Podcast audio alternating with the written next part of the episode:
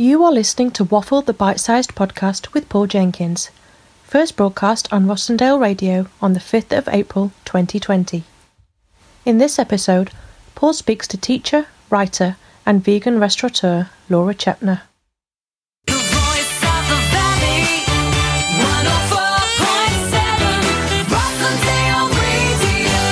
Paul Jenkins here for the weekend wind down, and as usual, at this time of the evening, it's our waffle segment. Now, if you remember correctly, what we do at this time of the week is that we invite an author uh, or somebody who does uh, works with words for a living, somebody who writes, uh, somebody who generally is communicating with all of us. Uh, and that could be performers, or it could be somebody who works on websites, whatever. We invite them to talk to us about words and about about how those words come about. We haven't been able to have anyone in the studio for a while now, and that's that's led me to be doing lots and lots of phone interviews, and with very little technology to be able to do so. Occasionally, it has sounded a little bit like people were stuck up the side of a mountain talking into a tin can on a piece of string that I'm then bouncing off of goodness knows what. This week, I think I managed to solve it. I managed to get in contact with Laura Chepner, who's based in Ramsbottom, uh, and uh, we had a fantastic chat all afternoon yesterday. Uh, this is uh, some of the best bits of what we talked about. Uh, here's Laura talking about her new book. Welcome to 104.7 Rossendale Radio. It's Paul Jenkins here with the Waffle Hour, and you are tuned in to the weekend wind down. I have the immense pleasure this afternoon of being joined on the phone by Laura Chepner. Hello, Laura, are you there? Hello, Paul. Thank you for having me. Oh, it's absolutely fantastic to talk to you. Uh, as I've uh, as I've mentioned, we are we are running technology through speakers, into phones, through wires, and all sorts bouncing. I think we're bouncing off three satellites to do this. well, then I'm even happier to be doing it for you. exactly. That nothing will stop us talking. Um, now we've known each other for, for, for quite a few years now but uh, obviously for, for our listeners at home uh, do, do you want to tell us a little bit about yourself first of all? Because I, I know you uh, uh, partly as a friend but also as a campaigner. Uh, and and that's partly where some of your work to do with your book has come from. So I think it's probably an idea to maybe give us a bit of background about the kind of stuff that you've done with your life before before you got to writing books Sure, yeah. I mean, I think you were actually one of the very first people who I met uh, when I moved to sunny Ramsbottom. oh I see Um, and I and I definitely moved to the town thinking, what would be the easiest way to make friends? I know, I'll go into politics. good idea I, I, I, I met you and then realised, oh, actually, it's kind of the best way to probably uh, lose friends, hate and alienate people. Or there's no exactly yeah we, we've lost so many friends along the way so many. Um, but yeah, I mean, uh, when I when I moved to Ramsbottom as well, I was a full time working primary school teacher as well, so we had that in common. Um, uh, moved here and then became a parent, and um, and after that uh, became vegan and. All of my interests, the politics, the veganism, the being a parent and a school teacher, plus being a resident of Ramsbottom, all kind of spiraled into one uh, one one me, I guess, Yeah. and, and and what drives me every day. and and th- some of that led you into it was partly in in terms of your you had a change of career from because you mentioned your teaching which I think we'll come uh, come back to probably later on in the in the interview but uh, you actually uh, you became your business for for quite a long while Um, yeah, that's right. So um, yeah, I was the uh, coordinator for special needs when I worked uh, as a primary school teacher, and I absolutely loved it. Um, it was a really brilliant and fulfilling role. Um, but then, um, which we'll probably come to a bit later, when I became vegan, I realised that certain things were clashing, my kind of my ethics and the things that I was teaching. Um, and so I just kind of thought, what could I do to kind of propel veganism and, and teach everybody what that is and, and be the best kind of educator in that respect. Um, and I didn't think it was going to be in the classroom, so I opened a restaurant instead. that's what you do Um, you go from being a teacher to opening a restaurant I thought, you know what, I was a supervisor in a restaurant whilst I was doing my BA in primary education. It, it is easy. Um, so, yeah, I jumped two feet first into opening kind of, um, well, I think it was in Bury, the first vegan restaurant, and especially in a kind of meat and two veg kind of town, Yeah. uh, such as Ramsbottom. It was a real challenge. Um, but it was lots of fun at the same time, and you had your book launch there, which was lots of fun. We did. So I got to, I got to witness some uh, some great great stuff and meet some great people. Um, so that kind of propelled me into the world of business, um, which was fun um, and lasted a couple of years. But um, I just think once you're a teacher, you're always a teacher, and this niggling thing in the back of my head just kept coming back to me as if to say, you know, the skills that you've had from being both a company director of a restaurant and also being a teacher and a coordinator. Um, it just kind of, yeah, just kept niggling at me. And so, so I started primary of education. So primary of education is, is what came out of this. Uh, now that's that's uh, as as sort of one took off the the, the restaurant uh, sort of ended its ended its time, but actually that's there's there's quite a legacy I think in the, in terms of the, the local area now in terms of the, the actual menus of the rest of the because obviously Ramsbottom's known as quite a foodie town, isn't it? But Yeah. But there's, I mean, there's, oh, sorry, go on. yeah, Paul. no, go, I was going. I was going to say you want to tell us about the sort of some of the effects that it, it had on the on the, the other businesses about the way they changed their menus. I think it was amazing. Sure. I mean, one of the reasons that I went for the restaurant idea was because whenever I went out into my beloved Ramsbottom with my husband to eat, I just kept having the offer of either dry baked beans on a dry toast or dry baked beans on dry jacket potato, and that was pretty much it. Um, and you know, the shops where we live are in an L shape, and there were two butchers, one on each, so Yeah. gives you the idea of what it's like. And but now, I mean, you know, a few years later. Um, because I think I opened it in about 2015, It was, um, maybe even before that. Um, yeah, there were no vegan options anywhere at all, and now pretty much it's everywhere. It was. Yeah, I mean, I remember you were getting quite you were getting national coverage on on a lot of things. Yeah, yeah, very much so. I mean, as well, the fact that it was um, people would sometimes come into the restaurant, which I designed in a very 1920s Gatsby vintage kind of way, and they would they would ask me, you know, what's vintage Gatsby got to do with veganism? And I'm just saying nothing. They're just two things that I like. Yeah. Um, so I didn't want to restrict myself to um, having one kind of cuisine, one kind of flavour. It was food from all around the world, loads of different fusions, um, and chocolates and cakes and sweets and all sorts, really, just to show the breadth of what um, what plant based food could look like, really. And um, I was really, really proud of the fact that, you know, during its kind of um, existence, loads of people reached out to me and said that they took the leap to veganism off the back of it. So, so that's kind of was my aim initially. You know, how can I teach people? What can I show people? How can I educate people? And so I think it ticked those boxes. It most and I had a definitely lot of did. fun. It did, and it was it was it was absolutely a talking point from across the town. I think I think for for, for the whole time it was there. Uh, now you you mentioned uh, primary education, which is what we're going to come on to uh, just after the next music break. So we'll we'll pin that for a second, and uh, we're going to go for your first music choice now, if that's okay. Uh, So that's uh, you've chosen Fat Larry's band and Zoom. Yeah, I have. That is the first dance that my husband and I had at our wedding. Oh wow! Um, See, that's yeah. not a, that's not a sloppy song in the in the that you would usually expect. It's a it's a quite it's quite an upbeat number considering it's a first dance. Well, we uh, we just wanted to be able to go for it and just really have a good dance. It's the kind of people that we are. Um, we just love to have a lot of fun together. Um, and it's just made me laugh a lot recently with the lockdown and everything. Everybody's talking about Zoom, Zoom, Zoom because everybody's trying to connect with one another. And I was just thinking, oh, the amount of people who must just want to be throttling their other halves at the moment because they're stuck together. And and then I hear Zoom and think of Zoom, and it's just it's just grounding me and just making me realise that I'm very lucky to be shacked up with my husband at the moment, and there's nobody else I'd rather be shacked up with. So um, so Zoom Zoom is yeah is the choice. I just think it's an amazing song, and obviously it has the happy memories from our marriage, as well as the. Uh, the relevance to the lockdown. So I hope everyone enjoys it. Okay then. Well, this is our first choice. This is Fat Larry's band with Zoom. At home, in the office, in the car, wherever you are. You can listen to 104.7 Rossendale Radio.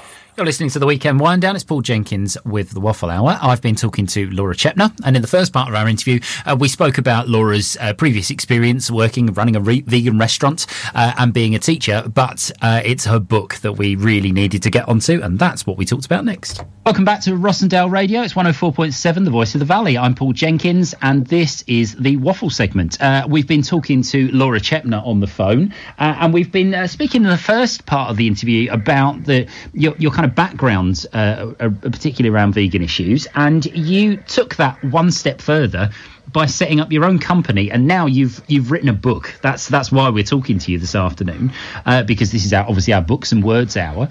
Um, but uh, I mean, what, what did that? What was that kind of leap in the journey? How did that come about? So, um, as I mentioned um, earlier, I became a parent, and um, as much as I was enjoying the trials and tribulations of being a restaurateur, um, due to ill health, that kind of had to come to its natural end, and. Um, it was just about the exact same time that my daughter started primary school. And on her very first day of school, we went in, and something in the back of my brain was just thinking, are they going to have food for her? You know, we, they know we're vegan, we've said it, we've mentioned it, but actually, are they going to? So I just popped into the reception, hello, I'm Lois's mum from year one, blah, blah. Oh, no food. Right, okay. And I just found myself in this situation where my daughter's in school and she's not going to be fed today.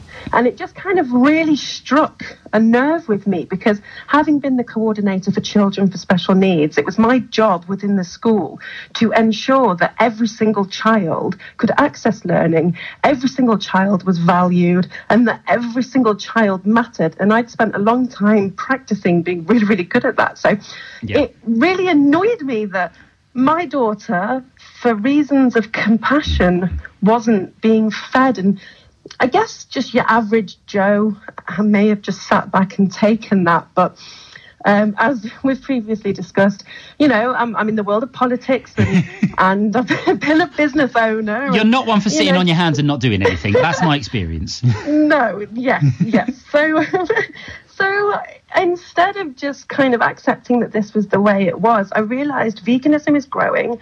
We're a huge movement. There's a lot more of us every day, and that really this is an issue that should be made. Um, it should be brought to the forefront of conversation in education. And so basically, what primary education is, um, is just me, but I Um, I speak to schools about vegan inclusion. So, vegan parents who feel as though their children aren't being catered for, um, both academically and in the sense of uh, menus. Um, I go in and I speak to the staff and I speak to kitchens and I've spoken to councils. And what I basically do is I just I just inform teachers about what veganism is and why they should take it into account, why they should care about the child's perspective um, with regards to veganism and why they should be fed, and the fact that schools might be breaching the Human Rights Act if they don't feed uh, vegan children properly. And so, what I basically do is I just become strength to parents or strength to students who just feel as though they should be catered to and aren't.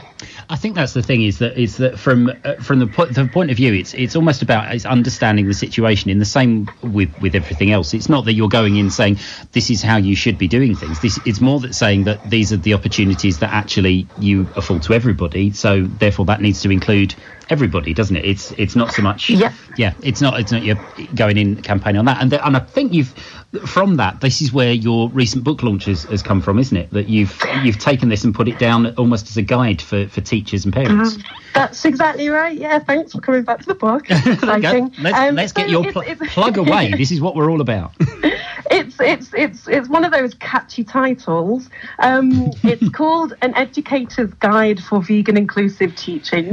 that, I mean, that, that's that, that leaps off the shelf. yeah, it's um, but you know, it does exactly what it says on the tin. It's Exactly. a it's a guidebook. It's it's no nonsense. It's not judgmental. It's not um, you should do this, you should do that in any way, shape, or form. It is simply just full of suggestions about, you know, basically, you know, the vegan child looks at the world through very different eyes to the majority. They feel that animals should not be used or abused in any way, shape, or form.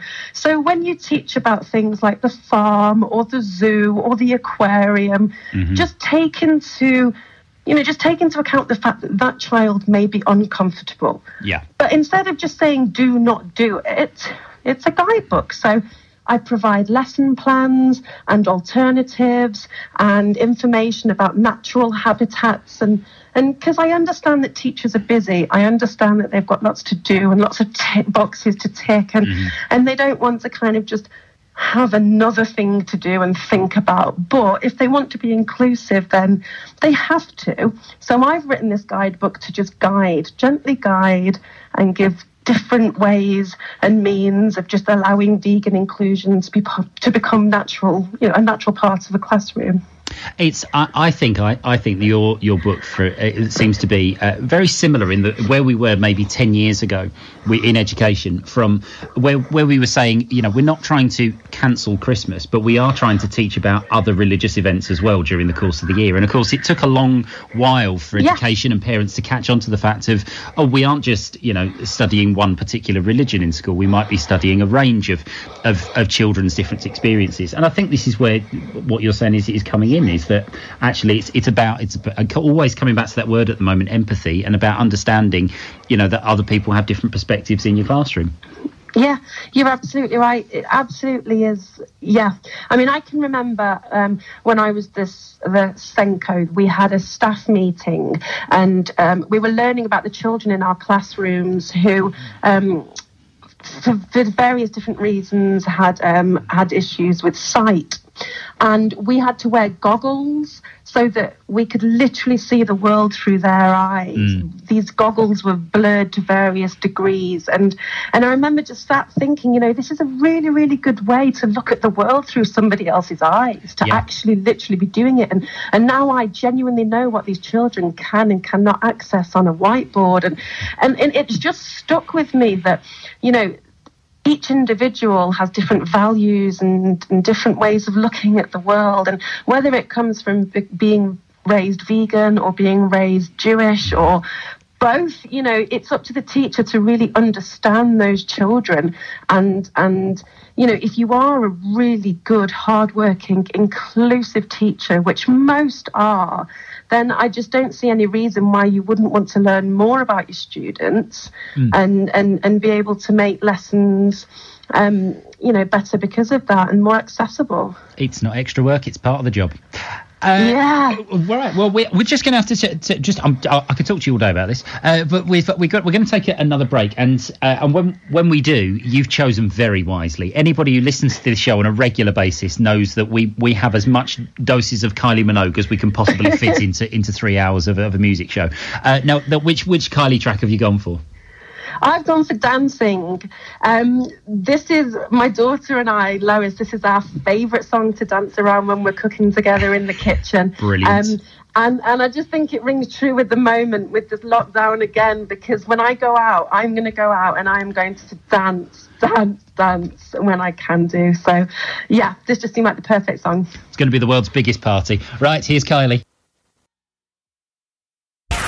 Please log in the information requested. The frequency, 104.7 the area, Rossendale Valley. the station. Rossendale Radio.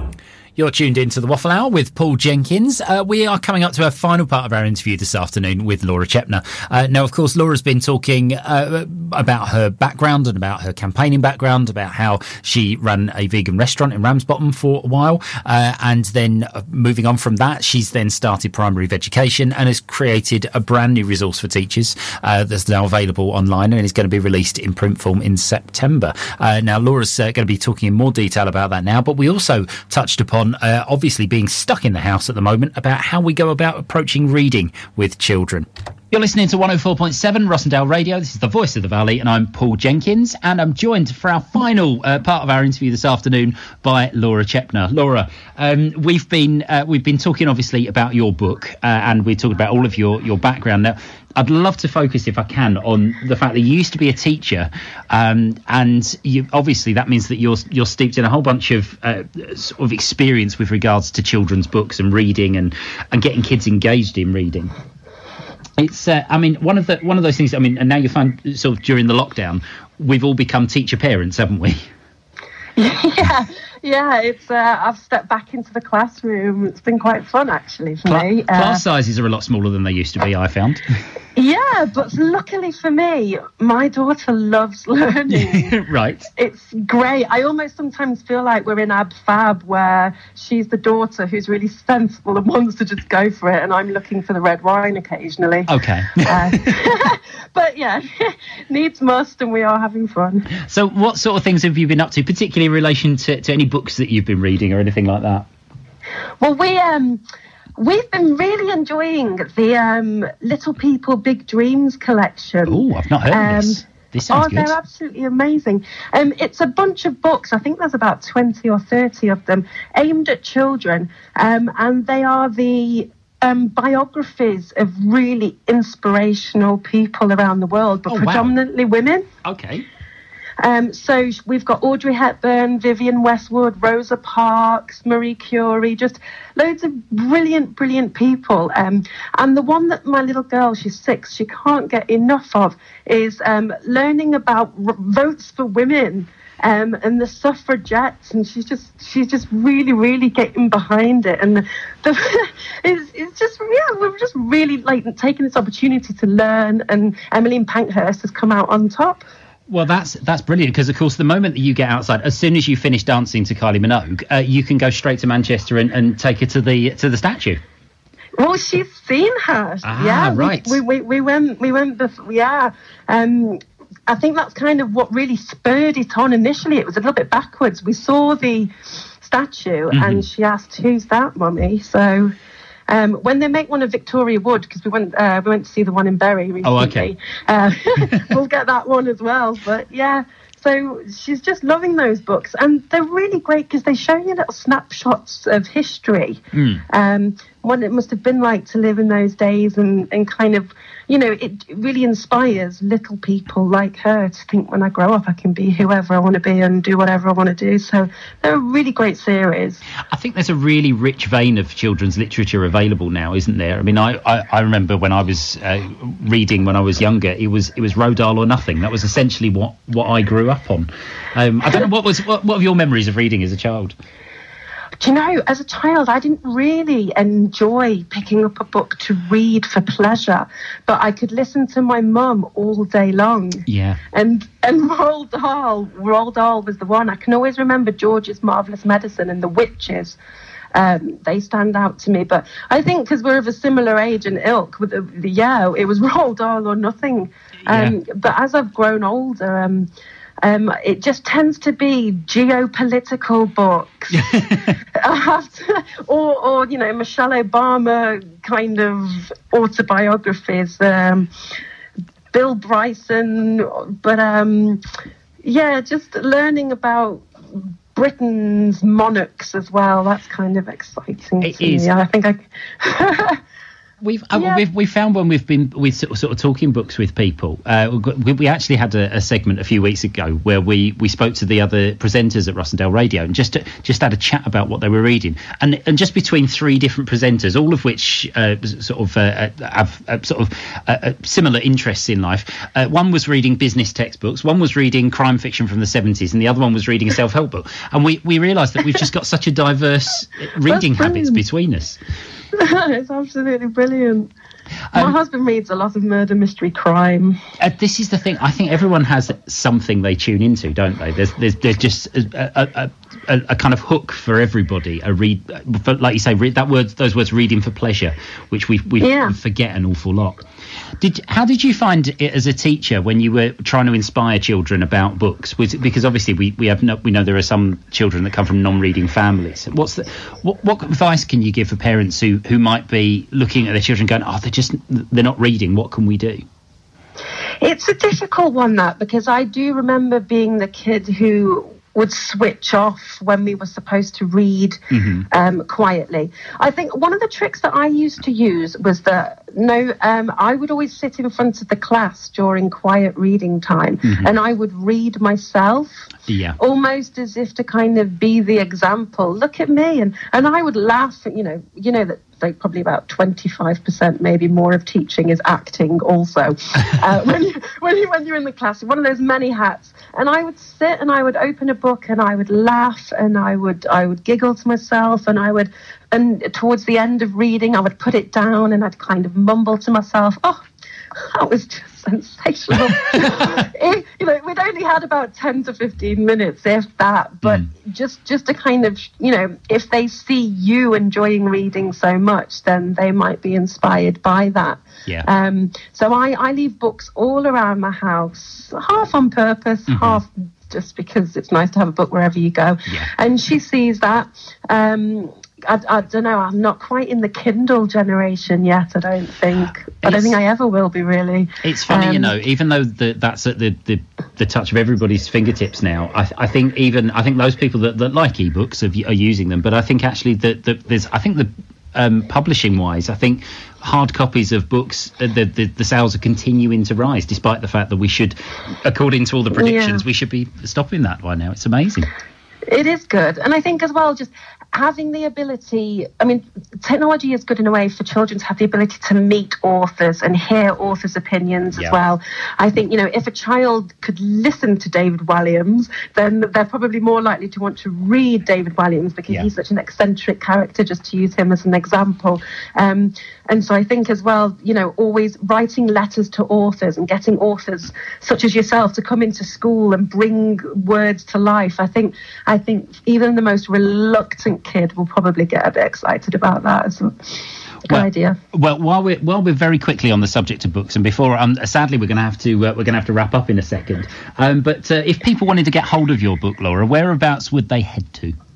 Um, so it's on Amazon. Um, my publishers are based over in America, so I think postings um, in this country um, aren't going to be up until kind of beginning of September, which is ideal because it means well the ebook is available now, um, so it means that whilst teachers have this time to themselves and they want to better themselves because that's what teachers do, they always want to better their practice. Continuing Um, professional development. Exactly. CPD is available to them on Amazon as we speak. um, yeah, basically. So, I mean, the book was written for teachers. So it really is a really good opportunity if you are a parent of vegan children or if you're just a teacher who wants to learn about it and why it could bring, you know, a really happy ethos to your classroom if you were a vegan inclusive. Um, then yeah, go to Amazon and you can either read the ebook straight away or pre-order a copy, which is over the Atlantic somewhere now. and just remind us of the title again. It's called Vegucated, an educator's guide for vegan inclusive teaching. That sounds absolutely perfect. Well, we're going to uh, wrap up. Thank you so much. Uh, we're going to go out to a bit of Al Green. Which uh, which Al Green track have you chosen? Let's stay together. Oh, from now, where where, where have you do you know this uh, from, from context of? Because for me, this is this is that scene in Pulp Fiction. Pulp Fiction is one of the best films in the world, and it is when I fell in love with this song, and it has since the day I saw it in Pulp Fiction remained my favourite song of all time ever. So I had to go out on this one. well, it's been an absolute pleasure talking to you, Laura, and uh, what a great way to finish with Al Green.